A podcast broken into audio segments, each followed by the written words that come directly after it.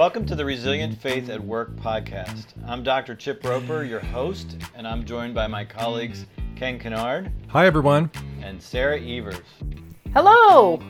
This episode features our conversation on the Happy Hour webinar series, and we're delighted to add it to our podcast feed. Sarah, tell us more about this conversation.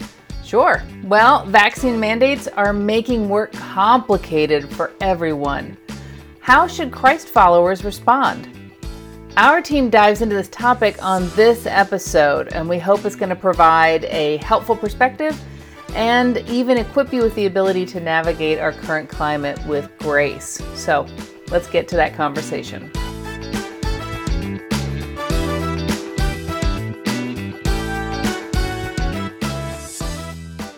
This whole issue of vaccines and vaccine mandates has um, kind of risen a bit higher in everybody's consciousness because of some steps the government has taken to, uh, quote, mandate vaccines uh, for companies that employ 100 people. So they, they can do it for federal employees and federal contractors already, and um, they've increased the, kind of the pressure on people to decide.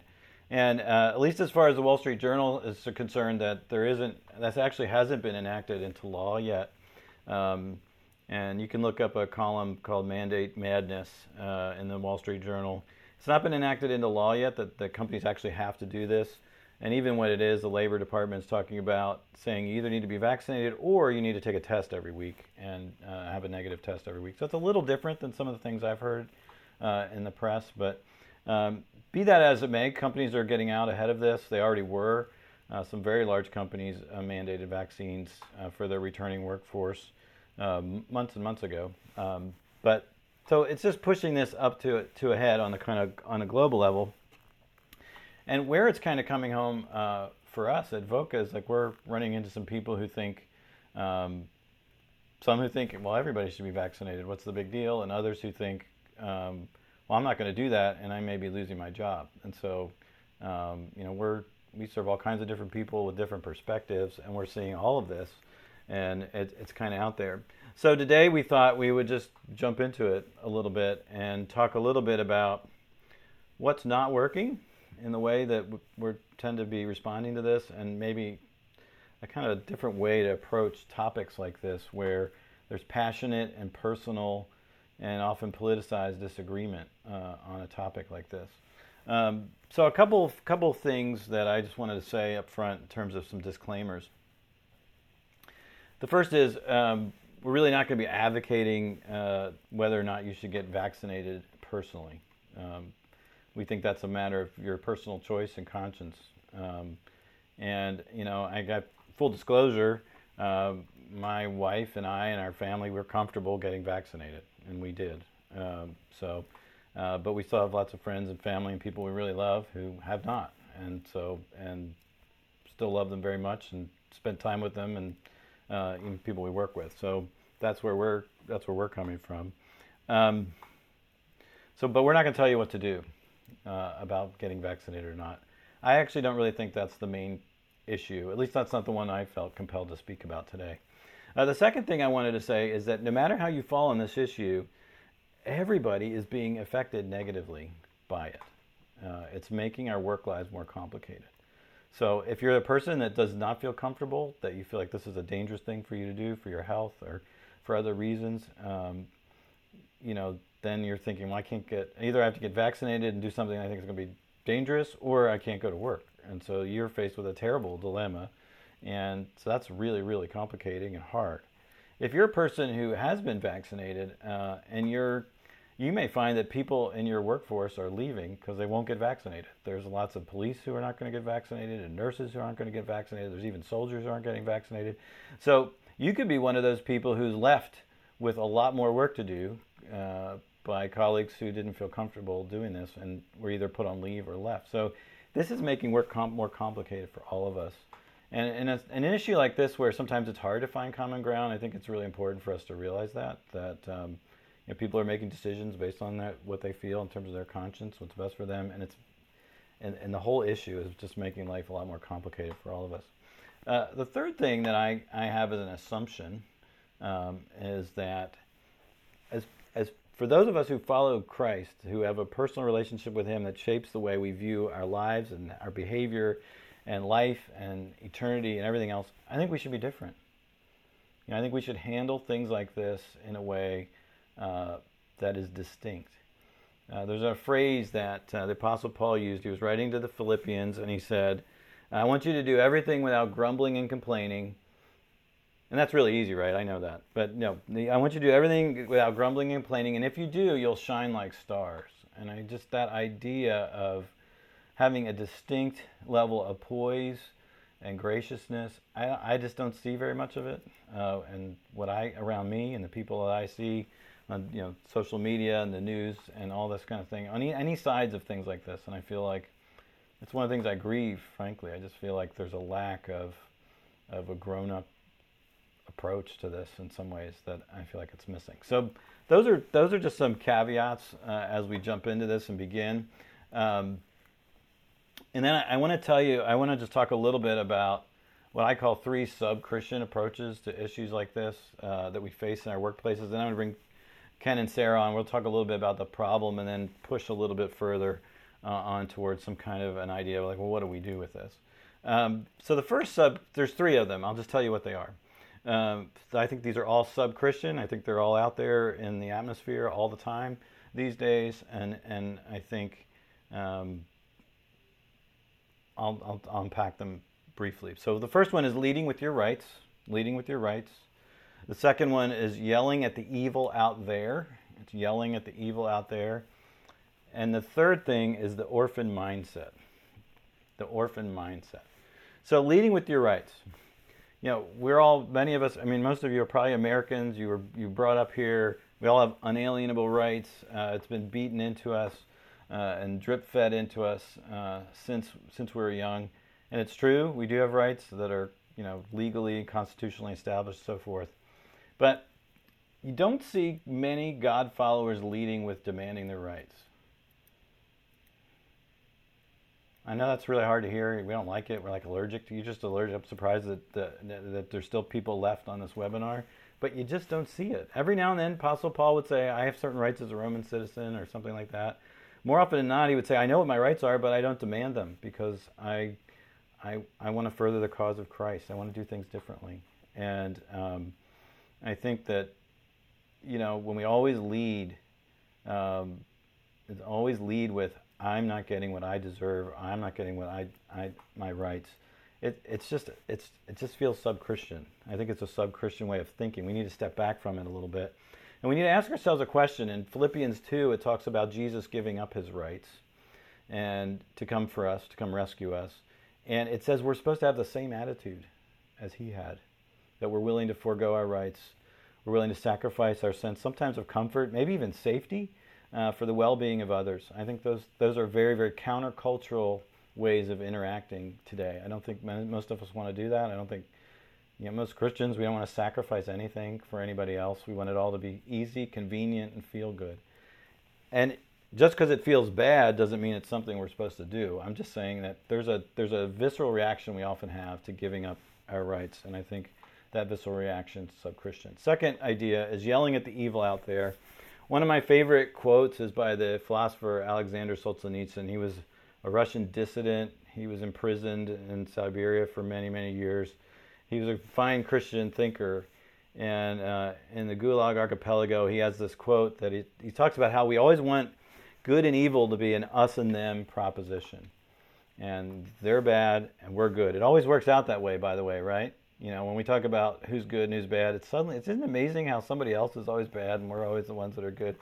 And um, let me read you this quote because I think it's it's worth sharing the whole thing. He says the line separating good and evil passes not through states, nor between classes, nor even between political parties, uh, but it goes right through every human heart. Even within hearts overwhelmed by evil, uh, there's some some good is retained. And um, even in the best hearts, there remains an uprooted small, an un, a non-uprooted small corner of evil. So he's basically saying, you know, nobody's 100% right and nobody's 100% wrong. Now, if you're a Christian, you know there's wrong in you.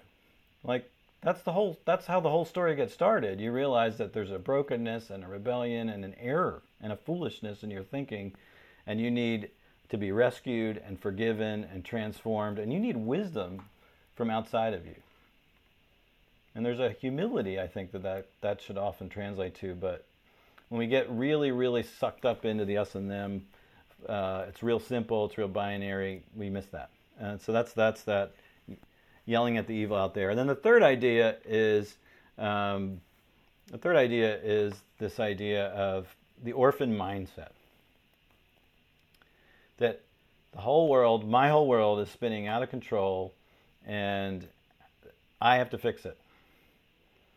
You know, I'm, I basically act like we're alone, and we have to figure this out in terms of some some action we're going to take, and we're acting like we don't have chil- we don't have a heavenly Father who, as Jesus said in Matthew 6, knows what we need and invites us into a different way of living where instead of always fighting for ourselves and taking care of ourselves and stressing out about whether we're getting what we deserve, that we trust Him to take care of us.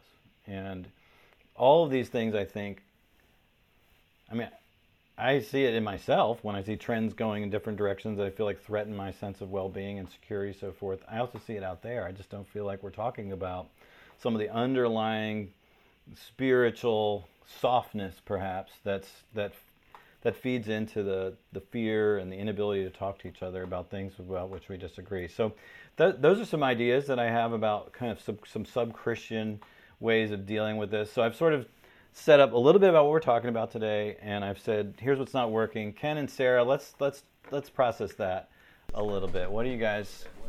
I'm almost afraid to ask you, but what do you think? Woo! I think this is I think this is hard. I think this is hard. I think it's a touchy issue. Um, and even as you're talking, I could feel different emotional responses arising within me. Yeah, I, I feel the same. And um, I you you know the Alexander Solzhenitsyn quote in particular raised a question for me, Chip, because you know we, we, we think of ourselves as right the opinions and and perspective we have are right. That's why we chose them right? That's why we hold them because we're doing what we think is right.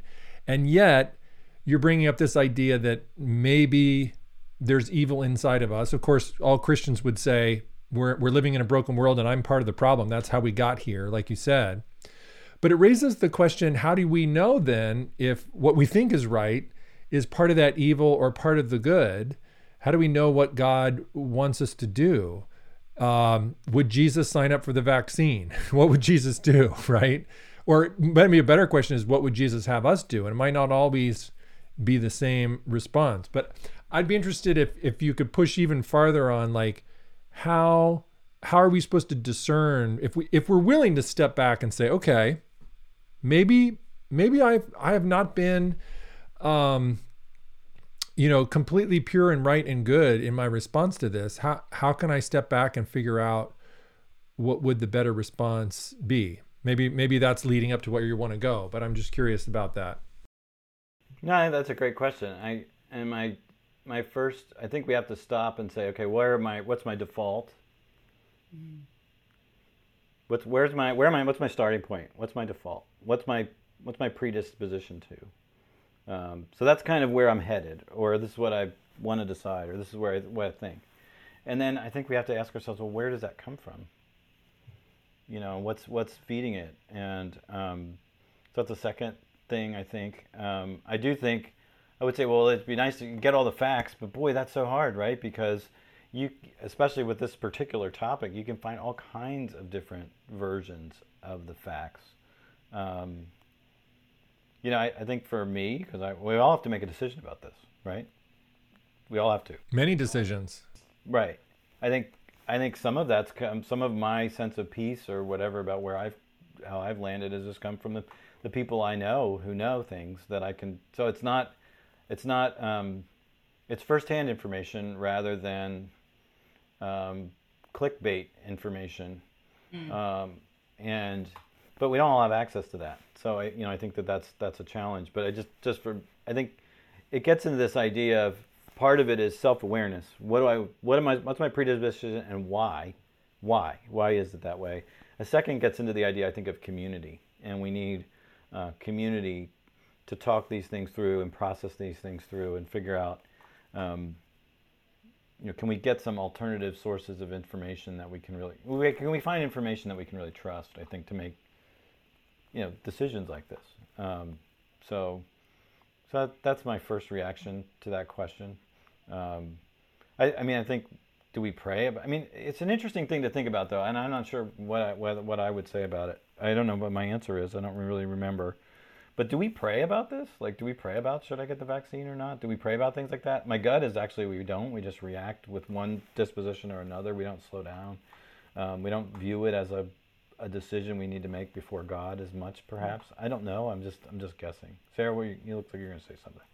Well, that orphan mindset has sort of been rolling around um, in my head since you talked about it. You you mentioned the um, intense anger um, or even the, the the fear motivation when we we lash out at people or we have this emotional response, and it it made me think back to um, my church's sermon series on the fruit of the spirit and my, when my pastor preached about um, self control, they mentioned the holy pause that happens uh, between an inciting incident and our emotional response or our outward response, and that it's in that pause where self control takes over, where we, we allow the Holy Spirit to empower us to have a different response. Um, and I just your your your words on that, your musings on that, had me go back to some of the intense conversations I've had about the vaccine mandate with people um, and to sort of evaluate have I practiced self control in such a way that there's been that holy pause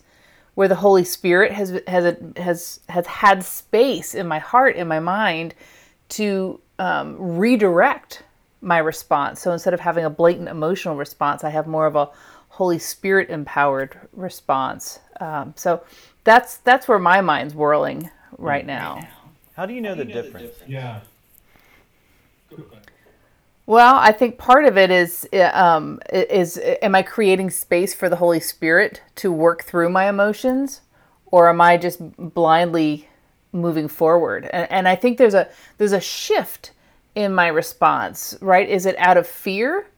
Is it out of um, anger? And I think sometimes we know when we have holy anger or when we have self protective anger. Right? Because there's we, we move to protect what we fear will be taken away from us, or we respond um, out, out of um, to, to prevent things from happening to us, which I think is pretty similar. So I, I think I think we can have a sense of uh, of our motivations.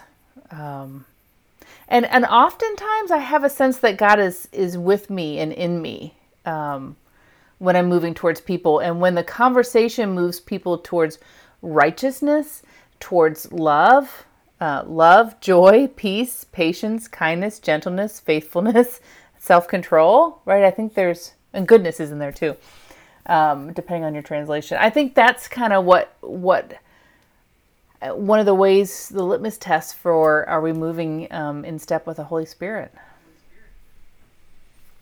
Yeah, and one of the one of the factors I, I, think one of the factors about how we respond for that holy pause that you talked about is kind of our state, what's going on. Like I've noticed when my kids are tired and hungry and agitated, it's not as easy for them to have a good attitude about doing their chores or responding in kindness to a sibling. I feel like I'm the same way. If if during the pandemic I'm fearing for my safety, I'm I feel like the world's falling apart. Politicians aren't doing what I want my job's at at uh, risk because someone had to do some kind of decision regarding the pandemic or so on.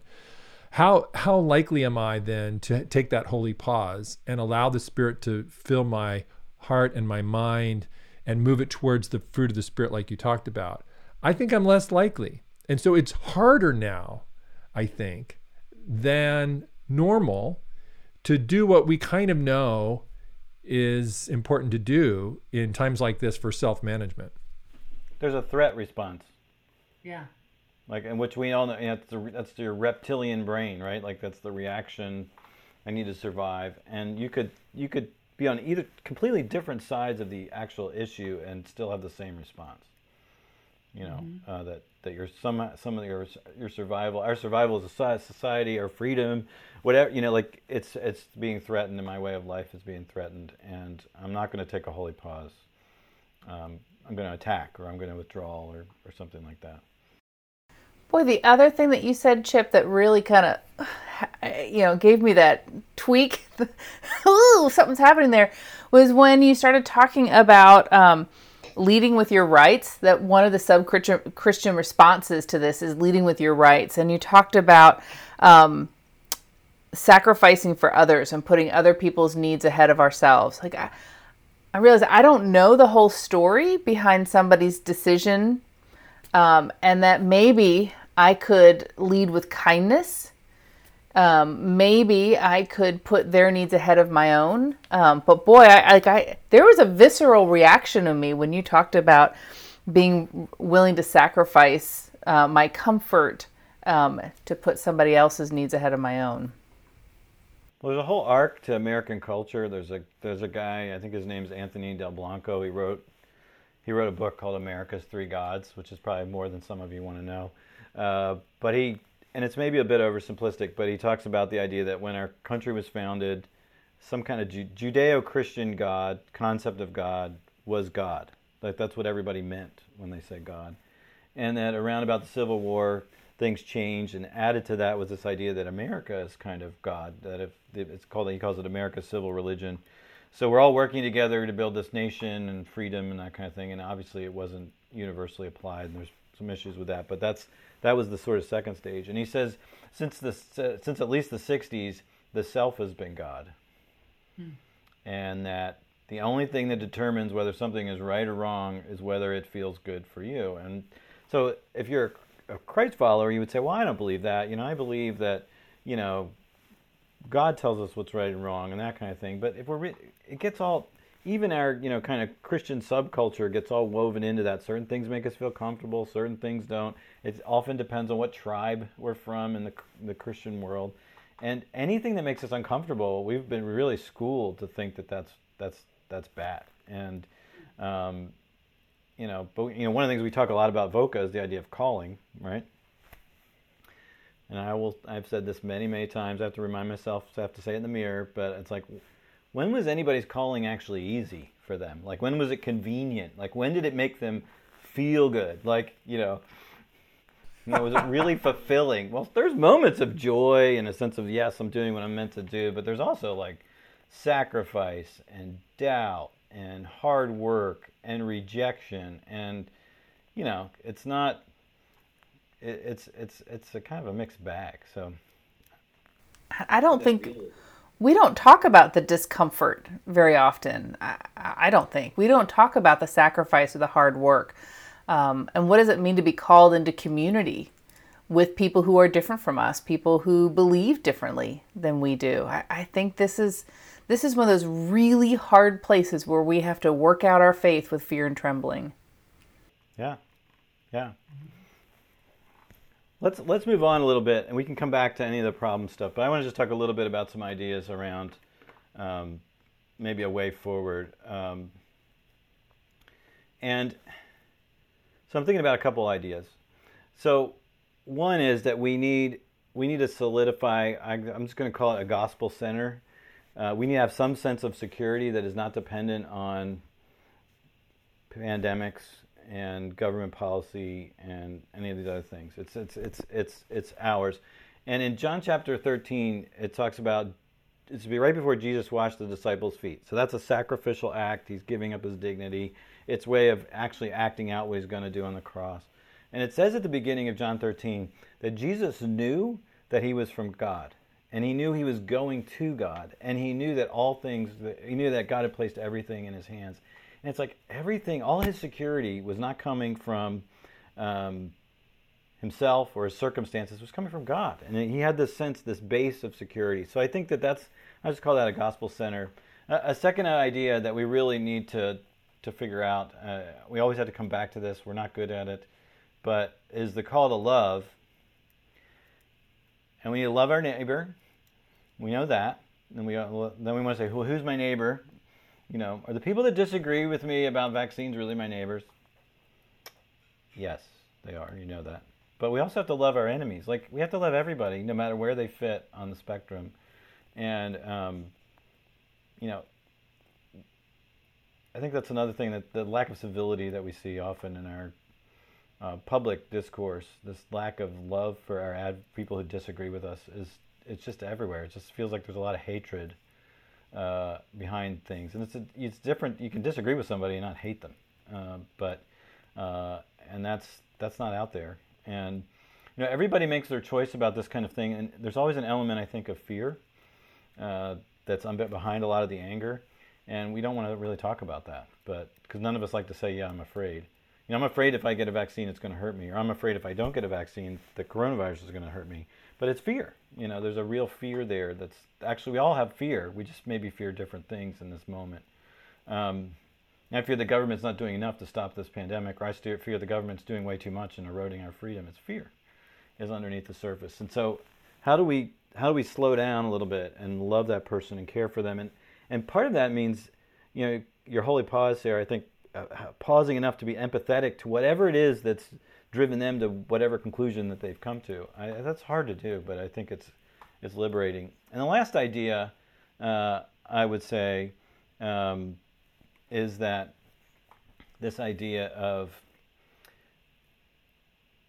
letting mercy triumph over justice.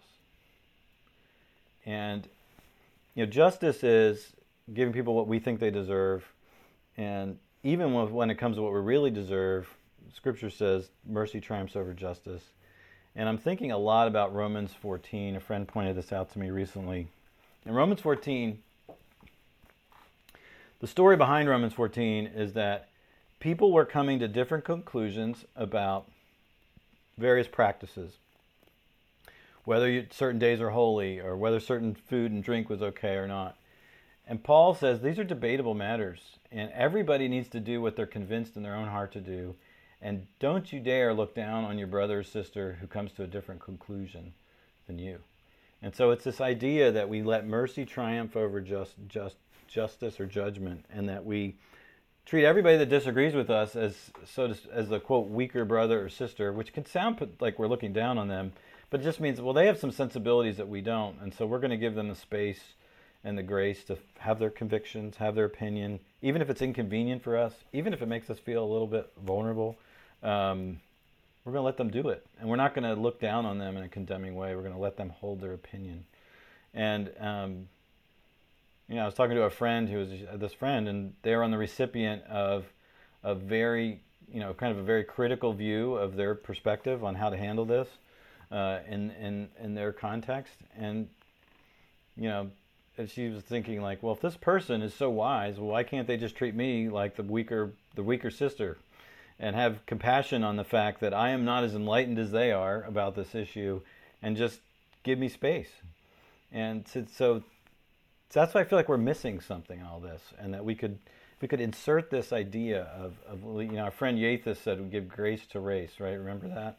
And it's just this idea that we we're gonna it's going past the holy pause to just the way we are we start to reset our reaction to people who have for whatever reason made a different conclusion about what they should do with a very challenging, contentious, complicated issue and really season that we've all been on. So those three ideas that we have a gospel center, that we lead with love, even love for our enemies, and that we um, let mercy triumph over judgment, and especially, and then and that plays out in this idea. Well, treat the people that you think are not doing the right thing as weaker brothers and sisters, and give them the space to do that without condemning them. So, Ken and Sarah, let's come come on back and uh, let's talk about that a little bit, and then we'll We'll open it up to your questions in just a minute.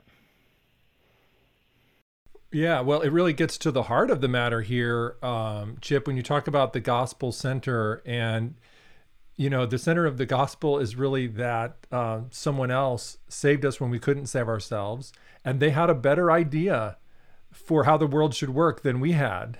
and so, and so really, we're submitting to someone else's judgment about the way the world is and the way we should do it. And a lot of time, and that's, you know, the faith, it brings up faith because faith is acting as if in a situation um, where you can't really see, how this should go. It's not your own judgment. You're borrowing the judgment of God and you're putting your faith and trust that his way is higher and better. And so you're going to live as if that were your judgment. You're going to put your judgment in someone else's hands, right? And so this is not unlike what we're doing here with with your suggestion here that you're you're putting faith in someone else's ability to make their own call in their own situation and you're going to respect that and love them through it um, it just seems a lot i see a lot of, of those parallels I, I would think christians would already have some muscle memory for this kind of decision You would think, but do they? Well, I didn't see it during the last political cycle. Right? I think the the the rise in our our lack of civility is severely um, split the Christian church. Uh, very very clearly. Uh, I think the, the the rise of um, social media biting and short snippets so that we can quote has has led to a, a lack of curiosity about other people's positions and opinions. And instead we're quick to judge and condemn and compartmentalize people and and disregard them. Uh, it's, easier. it's easier to do that. Absolutely right? Because because then we can create this right and wrong dichotomy um, and and have people be yes and no. And we like that because we're struggling for clarity right? During this we don't like ambiguity. We don't like things that are messy. We're trying you know in a time of crisis we're looking for security and clarity and an easy way to make decisions and feel better. And if it's neat and it's black and white and you're wrong and i'm right then i feel better about myself. I don't even i don't just feel better that i've got i can check the box and that issue is resolved but i actually feel like well i'm the better person. So mm. you know even if whatever i'm bearing these costs or this stuff I, you know I, i'm just I'm the better person. So I prop up my ego um, by by deciding that you're not just you know wrong in your opinion, but you're inferior in some way because you came to that opinion. This this sounds like the attitude that the Pharisees had that Jesus was so critical of. I think so. I think it is.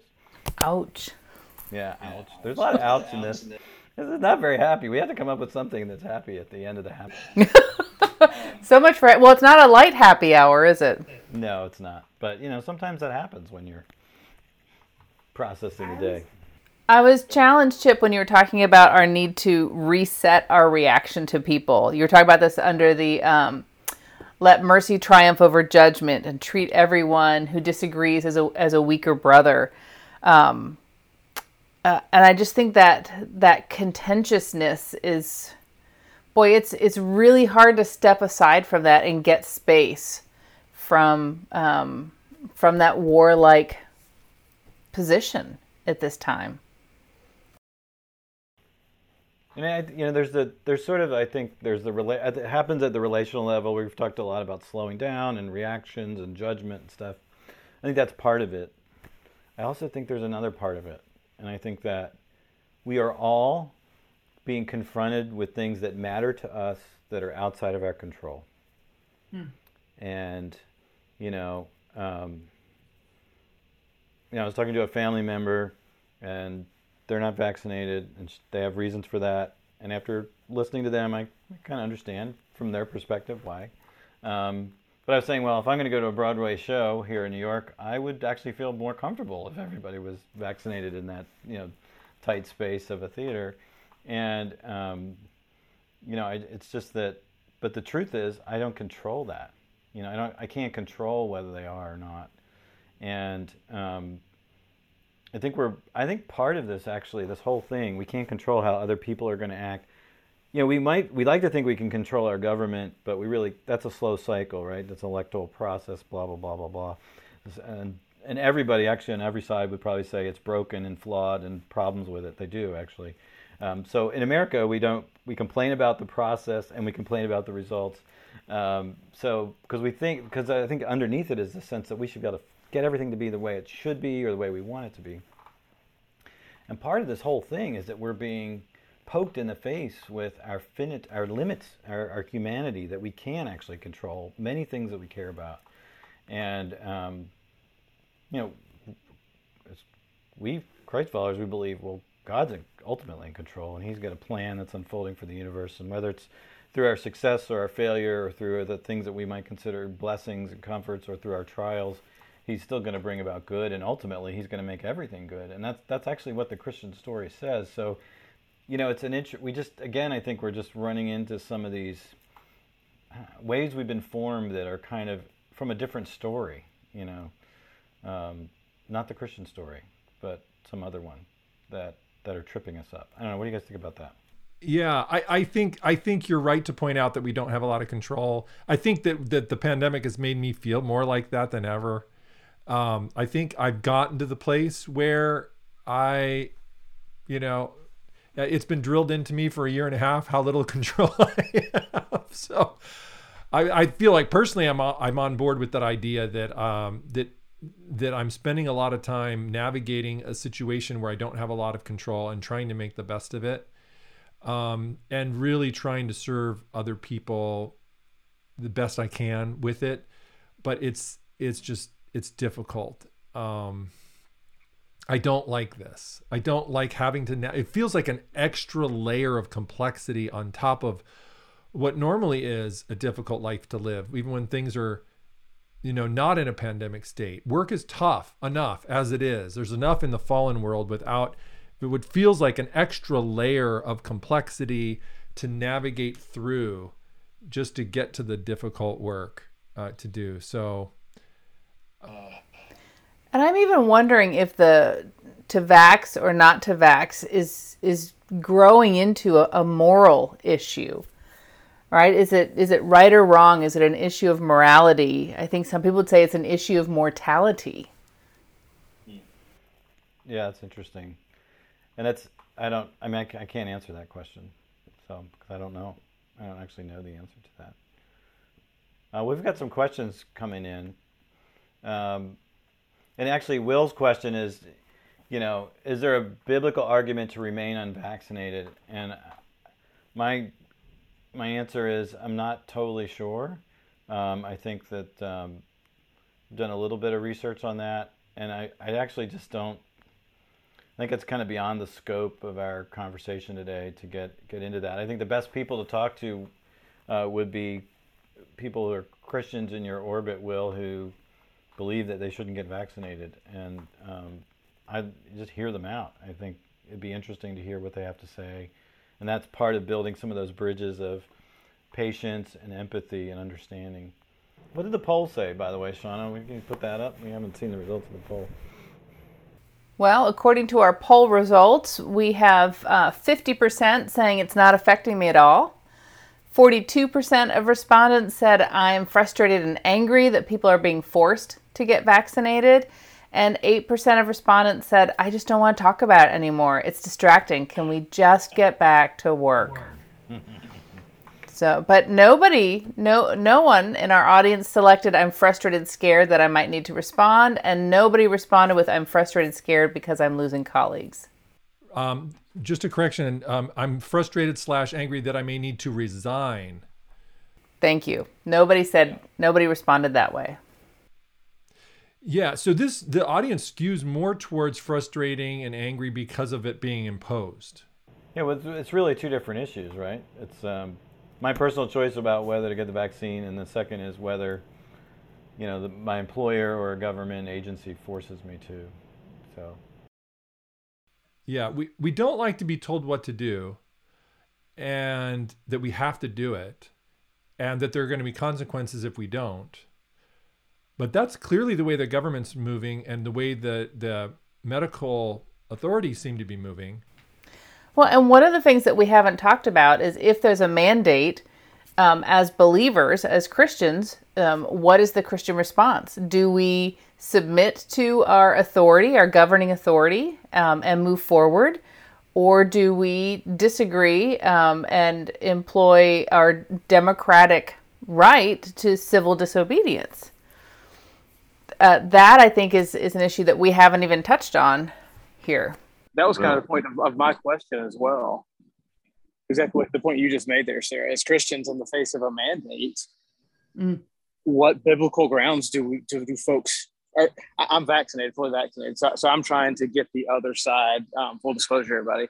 I guess that's my question: is as believers in the face of a mandate, what grounds biblically do you stand on to fight against that mandate? Mm-hmm. It's really interesting.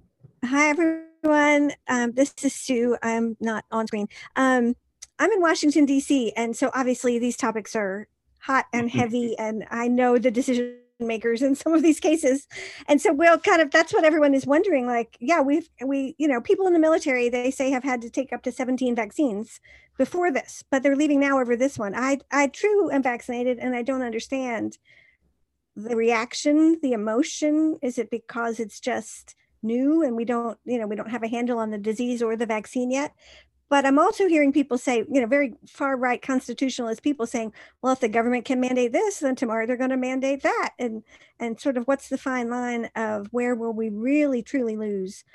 Right.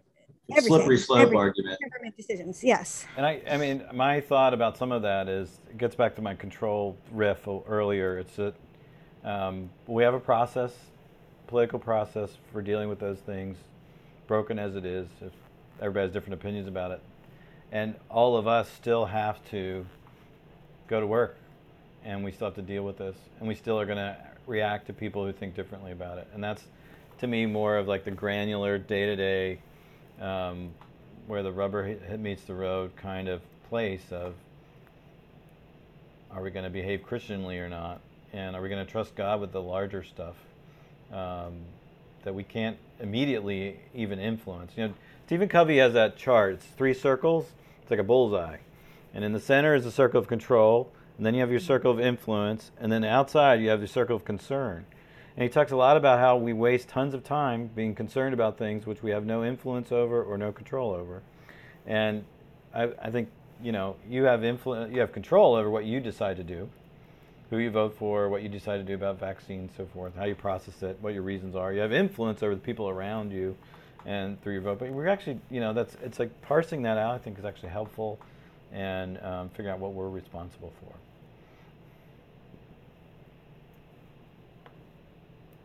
Well, I, I just uh, one closing comment. I would, I think this, this, if you want a homework assignment, go find somebody who thinks about this differently than you do, uh, brother or sister, and really listen well. Really listen well. I think it'll, it'll help bring the change could help change the dialogue but um, well and even that chip if i can interrupt that listening well means putting down that fight or flight reaction that comes up when you talk with someone who disagrees with you right it's it's putting it down and creating space to to understand their position before you make your position known right to fully explore and get curious about what brought them to that that standpoint um, and to do that with with respect and civility, um, so that maybe they'd even be open to hearing your perspective.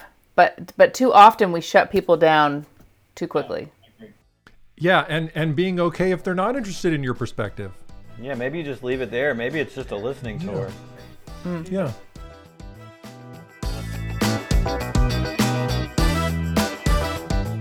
This conversation was recorded in front of a live virtual audience, and you can be a part of that audience. Register to join us and shape the conversation with your questions. You can sign up for the next live webinar at vocacenter.org slash webinar.